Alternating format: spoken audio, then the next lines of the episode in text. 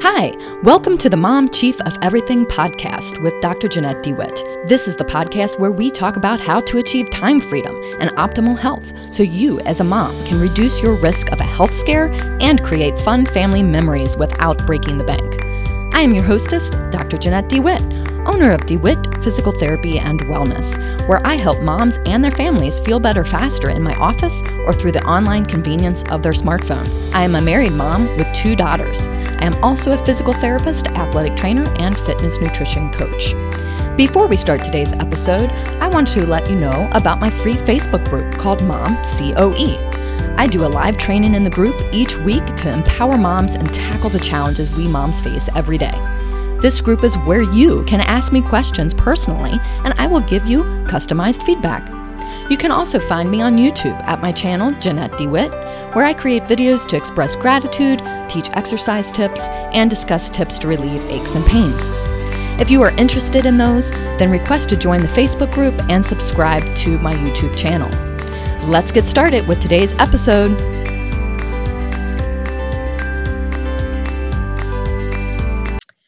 Greetings, everyone. Today, I want to welcome Jojo Rankin and to the Mom Chief of Everything podcast.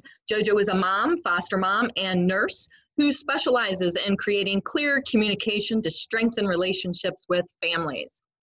Jojo, can you get us started today by sharing a bit about yourself and why you are so passionate about what you do? Yeah, so like you said, I'm a foster mom, I'm a nurse, but my husband and I started being foster parents 2012, so about 6 years. We've always seen a drastic need for strength in families, but it really hit us home on 2 instances, really. One was when we became foster parents, we realized the drastic pain that a lot of families go through. A lot of things that could be solved that weren't solved just if they would have fixed a little bit of communication or, you know, we've had a lot. I mean, I guess a lot of people think that foster care equals drugs and stuff like that, but it doesn't always start there.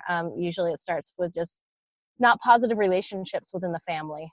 And then the second thing reason why we really pushed for what we're doing is, so I'm a nurse and I work at a trauma hospital, and there was a mass shooting where I'm at.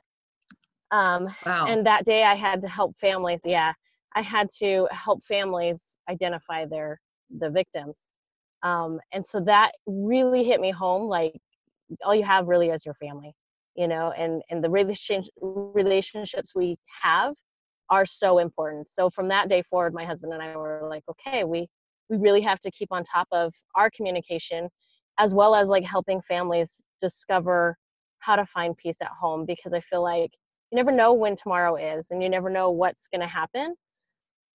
So I think it's very important to keep your family number one. Right, absolutely. And you certainly have had some experience as a foster mom. When we talked a little bit before the podcast, you've been a foster mom for 28 children. That's 28 different personalities and probably 28 different ways of communicating. So what similarities did you witness in that? And then where did everyone seem to find common ground? So we usually take from 0 to 5, but our main age range was toddlers, just because I work full time, and you know I need to be able to. And they have a lot of toddler resources here where I'm at, and so for us it was a very big thing to do toddlers. And you can kind of help shape and mold them and teach them how to properly communicate and how to be in a family at such a young age. Now, would we ever change our ages? Yeah, we probably will eventually, but for now, I mean, those ages fit for our family. But as far as the difficulty is, like, every child comes from a different background, a different situation, and a different reason why they came into care. So I think the biggest thing was just positive communication, showing them that they matter from the beginning, helping them see that, you know, they do matter. They are going somewhere, and that they can overcome hard things. Teaching them how to handle their emotions is definitely the biggest strength you can have on your side, you know, helping them take accountability for their emotions. Now, some kids are so young and they don't quite comprehend it, but it also starts with you as parents. You know, if my husband and I are frustrated, then the kid's going to feel frustrated. So I think the biggest thing is keeping that positive relationship between my husband and I, which helped bring peace to the home, which a lot of these kids have never had peace in their home. You know, there's always fighting for their homes, you know, and so when they come to ours, that, you know, we don't discuss things that aren't age appropriate for the children, you know, and we know their mile marks, which helps as well. But I think the biggest thing is just that positive communication, letting them know that they matter and that they can do the hard thing that they're asked to do at such a young age. That's great. And so what three tips would you give? It sounds like communicating with toddlers is on a whole different level, but the communication with your husband, what three tips really might work, that worked for you, might work for other families so that mom and dad can be like on the same page and kind of a united front with the kids? Yeah, exactly. And I think it's hard too with some marriages, like, you know, maybe your spouse isn't fully on board, but you can still change yourself. You know, you don't have to wait for your spouse. And I feel like that's what a lot of people feel like, well, I'm stuck in this relationship that, you know, it's not going anywhere, but you can change you and you can better you. But I would say the biggest things that we do, and you can use them on your spouse or the children. The biggest things that we do in our marriage and for the kids is show trust, show when, you know, I trust you because, and then, you know, you give why you trust them, show love and affection. Now, not everybody has that love language, you know, to be touched or whatever, but showing them that they matter goes a long way for the spouse as well as for the child. And then serve and forgive. You know, it's so easy to kind of just let go of things, but you're a mom, you're a wife, you know, I mean, service is kind of one of our job titles, right? You know, and to forgive, you know. Life is not always easy and it's not always bliss, but I would strongly say, like, you know, having those conversations with your spouse, if it's you're having struggle with the children, if that's one of your big hurdles, having that conversation by saying, I feel this, you know, I feel frustrated because I feel like we're not on the same page, and come up with ways in advance to handle situations. If that made sense, I hope that made sense. Right, exactly. So, and I know we kind of have, it's not maybe a spoken rule, but it's definitely something that we do in our house, is that we don't, if something happened the day before and we've worked that through, we don't bring that up again the next day or a week later. That's not really fair fighting for us and our family. We've moved on with that. Yes, there could have been a consequence to a behavior or something, but we don't keep dwelling on a situation from the day before. Right. We don't pinpoint, or we don't pinprick. I mean, we don't pinprick what happened, and we don't try to just give stabs. You don't, I feel hurt, so you should feel hurt too. Like, we're not siblings, we're couples, you know? Right. And I think that's a big factor. Yeah. Well, and you mentioned the trust factor. What are some ways when trust has been broken that you're able to restore that trust? And some children, you know, who haven't really seen that, haven't witnessed that. Right. And so I think it's a little different for children versus husband and wife, but we can kind of cover both, because for children, absolutely, I feel like they just want to know they're there. They want to know that they matter. I think those are the basic two things. They want to feel validated, and they want to feel like you're always going to be in their corner. You know, and where if we're attacking them with negative communication, they're not always going to feel like they're in their corner. They're going to feel trapped, and they're going to feel stuck, and they're going to fight back, which, you know, and they don't understand always how to explain how they feel. Like our 7-year-old, sometimes we really have struggled just, you know, talking with him, because we do our snuggle time and everything, but because he's so much younger and because he's had so many losses in his life, and he's been through probably 15 of our children that we've had. So we have to kind of address things differently for him versus how we would address it with our other children, because he just wants to know that he matters. That's his number one. He wants to feel validated and like he matters. So for him, if I'm mad at him, I just have to say, you know what? I think we need to hug this out, and then we can sit down and talk. So I think that's our biggest thing. I think for husband and wife, I think it's boundaries, understanding clear boundaries of what is acceptable, what is not acceptable. Right. That's great. That's great. Thank you for that. Yeah. For parents out there and trying to communicate, restore trust, creating healthy relationships, do you have any strategies, specific strategies that you use? You mentioned kind of a few, making sure that you say, I feel this way, or maybe I need this. What are some other strategies that have worked or that you've seen other families model that people could go ahead and utilize in their own home? Right. So, and I think depending on their age, obviously, and how long you've done this, but I feel like every child wants to know that they matter to their parents. But snuggle time is what we do in our home. Each child gets a certain amount of time to just sit and talk to either Corey or me or both, or, you know, and they get to reflect on their day. Or we lost Jojo for a second, so I apologize for that. I think we're going to get her back here. Yes. Oh, there we go. Oh, what happened there? That was interesting. I don't know. Where was I at on that one? Yes. Okay. I was talking about snuggle time. Okay.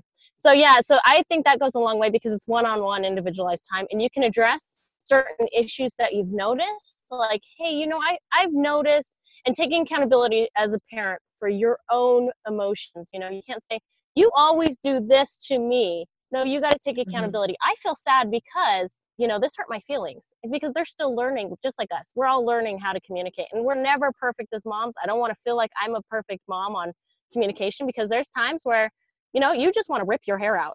And sometimes you just have to take a breath and just say, you know what, I need a minute, and lock your door and just say, okay, how am I going to address this situation? Because I'm going to explode if I don't cool down, you know? And I feel like moms, we have a tough job. We really do. You know, there's no perfect mom out there. So I don't want anyone to feel like they're beating themselves up if they yell or whatever, but there are ways to kind of overcome these hurdles as a mom. And I think the biggest one is knowing your child, knowing how they communicate best, and teaching them that you can have your own accountability as a mom. You can show them that they matter. And I think that's one of the biggest ways. So we do snuggle time every day, and that gives our kids a way to express anything that they're thinking, anything that happened at school, anything that they're struggling with. It's fair game to talk about, you know, because then you get to know what's wrong with your communication. If they're telling you, hey mom, I feel like you don't listen on this, or you don't ever let me finish my sentences. That's a huge factor. Right. That's a great idea too. Because when people think of snuggle time, and they might have, you know, a tween, that tween might not want, you know, the actual snuggle, but they do want, and I feel like they do crave that one-on-one attention. Right. Sometimes in multiple sibling homes, that can be really a challenge. Yeah. Because you know, especially, I look at my own situation right now. My husband's on third shift. And so there's usually one parent with both kids while the other parent is working. So it's really hard to give that one-on-one time, but designating some time to do that, I think you hit the nail on the head, you know, and then modeling the behavior too, as a parent. That's great. I think another one too is just go on car rides. They talk a lot on car rides. Teenagers talk so much on car rides, walks. I mean, they'll chat your ear off, and, you know, not everyone does, but those help. Right. Or if you're carpooling them with their friends, that's a great time to really hear what's going on, because I've noticed that as we started, you know, more get-togethers and we're carpooling, there's a lot of conversations that I pick up on, like, oh, I didn't know they were talking about this type of thing. Yep, exactly. Knowing their friends. Yes, exactly. Now, some of the experiences that you've witnessed as a foster mom, and of course as a nurse, how can you share like one or two experiences that really impacted you? I know that you said the mass shooting, of course, was really impactful, but could you share a couple of experiences that you were involved with helping parents kind of reestablish that trust with their children, or maybe regain custody back with their children? What did you do in communication with situations like that? Because there are quite a few foster moms and foster families that kind of pay attention to what I'm doing, and I think this would be really helpful for them. Yeah, and I think, I mean, there's lots of trainings as foster parents about communication and stuff like that. You're required CEUs, but I think the biggest thing is knowing, like for instance, a year and a half ago, we had a child for a year, and you know, we just tried to work with the parents because the parents were not bad people. There was not a lot of danger in their, I mean, obviously children are always removed for a reason, but in their situation, they were overcoming addictions, and these addictions, they were becoming clean as a couple. And so we would teach them, hey, you know, when you guys are arguing or whatever, that's painful for the child. So we would teach them positive ways to talk to the children, because they had 6 kids that they were trying to get back. So that we would teach them, you know, there's boundaries that are acceptable and boundaries that are not acceptable. And then we would talk to them about, you know, how you communicate with each age group. And we actually printed off age group appropriate stuff for them, because I feel like lack of education is huge.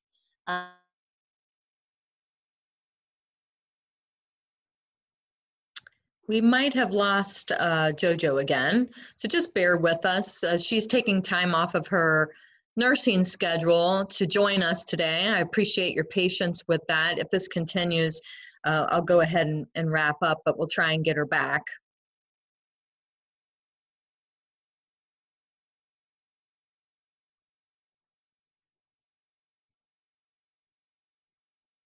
All right, well, as you've heard from Jojo today, she's given some really, really great information.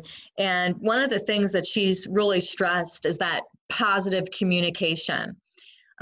And she's mentioned, too, about 3 specific tips that we can use as parents with showing trust, showing love and affection, and then serving and forgiving.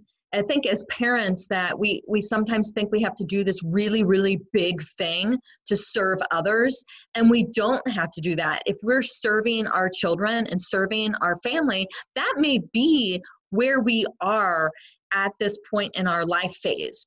So don't beat yourself up if you see people going on mission trips, or they're doing a lot of service projects with their school or with their community. Maybe your role right now is to serve your family and serve them really, really well, like exceptionally well. And when we are building strength in our families, you know, Jojo's given some really good information, and I'll make sure I put, if she has other information that she wanted to add, so you can learn more about her, I'll make sure I add this in to a link on our Facebook group, Mom COE, or you can actually reach out to me via private messenger at Jeanette DeWitt, and I'll make sure I'll get information if you want to hear more from Jojo. But I think those 3 tips that she gave are really, really important: showing trust, showing love and affection, and serving and forgiving. And that service may just be you showing up as a mom or a dad every day and taking that one-on-one snuggle time that she talked about, so that you have that one-on-one attention with your children. This has been a great episode. I apologize for some of the technical difficulties that we have. She works at a hospital. Sometimes with hospitals, the internet connections aren't as good as we would like them to be, because obviously of all the equipment and technology that's present. The cell phones can really interfere with that connection.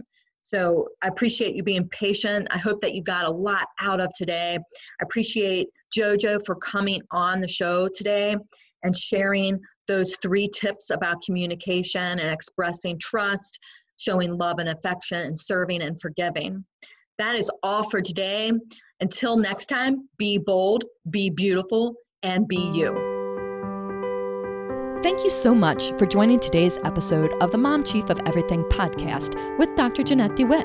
If you liked what you heard today and want to get more connected with other moms who are Chief of Everything, then please visit the Facebook group Mom COE to request to join. I would love to welcome you to an amazing group of moms just like you. You can also connect with me on YouTube by subscribing to my channel. Just search for Jeanette DeWitt. Thanks again for listening to today's episode. Be bold, be beautiful, be you.